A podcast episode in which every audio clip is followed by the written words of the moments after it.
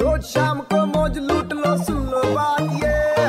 मार ले बेटा यू टर्न तू भी रेड एक बार फिर हो जाए। ऑलराइट सुपर 93.5 रेड एफएम पर मेरे यानी वेनु के साथ। तू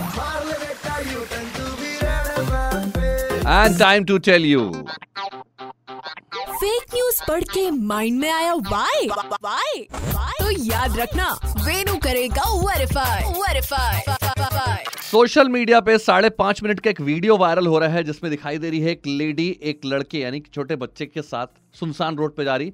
पीछे से दो जो जेंट्स हैं, उसका पीछा कर रहे हैं और जब उसके पास पहुँचते हैं, कार से उतरते हैं तो उससे पूछते हैं कि लड़का कौन है? लेडी कहती है कि वो मेरा बेटा है। लेकिन वो बच्चा कहता है, नहीं नहीं, ये मेरी मम्मी नहीं है। उसके बाद उन दो शख्स में से एक शख्स इस लेडी को खींच के थप्पड़ मारता और बोलता है, सच बता, बात क्या है?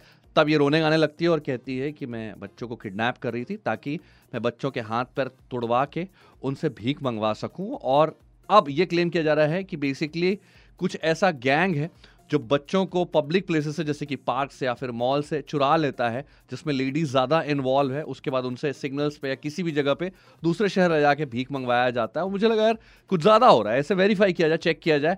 और जब मैंने इसे फ्रेम टू फ्रेम चेक किया तो पता चला कि उसमें वीडियो में एक डिस्क्लेमर लिखा था कैप्शन के साथ, जिसमें लिखा था, ये कंटेंट सिर्फ़ और सिर्फ़ एंटरटेनमेंट पर्पज के लिए है और लोगों को अवेयर करने की कोशिश की जा रही है कि आजकल ऐसे मामले बहुत हो रहे हैं। तो मैं आपसे दोहराऊँगा कि भाई साहब, इसे शेयर इसलिए ना करें कि यार ये एक्चुअली में कोई बच्चा चुराने वाले गैंग की लेडी का वीडियो जिसमें कोई उस लेडी को पकड़ के उसके साथ मारपीट कर रहा है, ये सिर्फ़ एंटरटेनमेंट पर्पज के लिए बनाया गया था और दोहराऊँगा।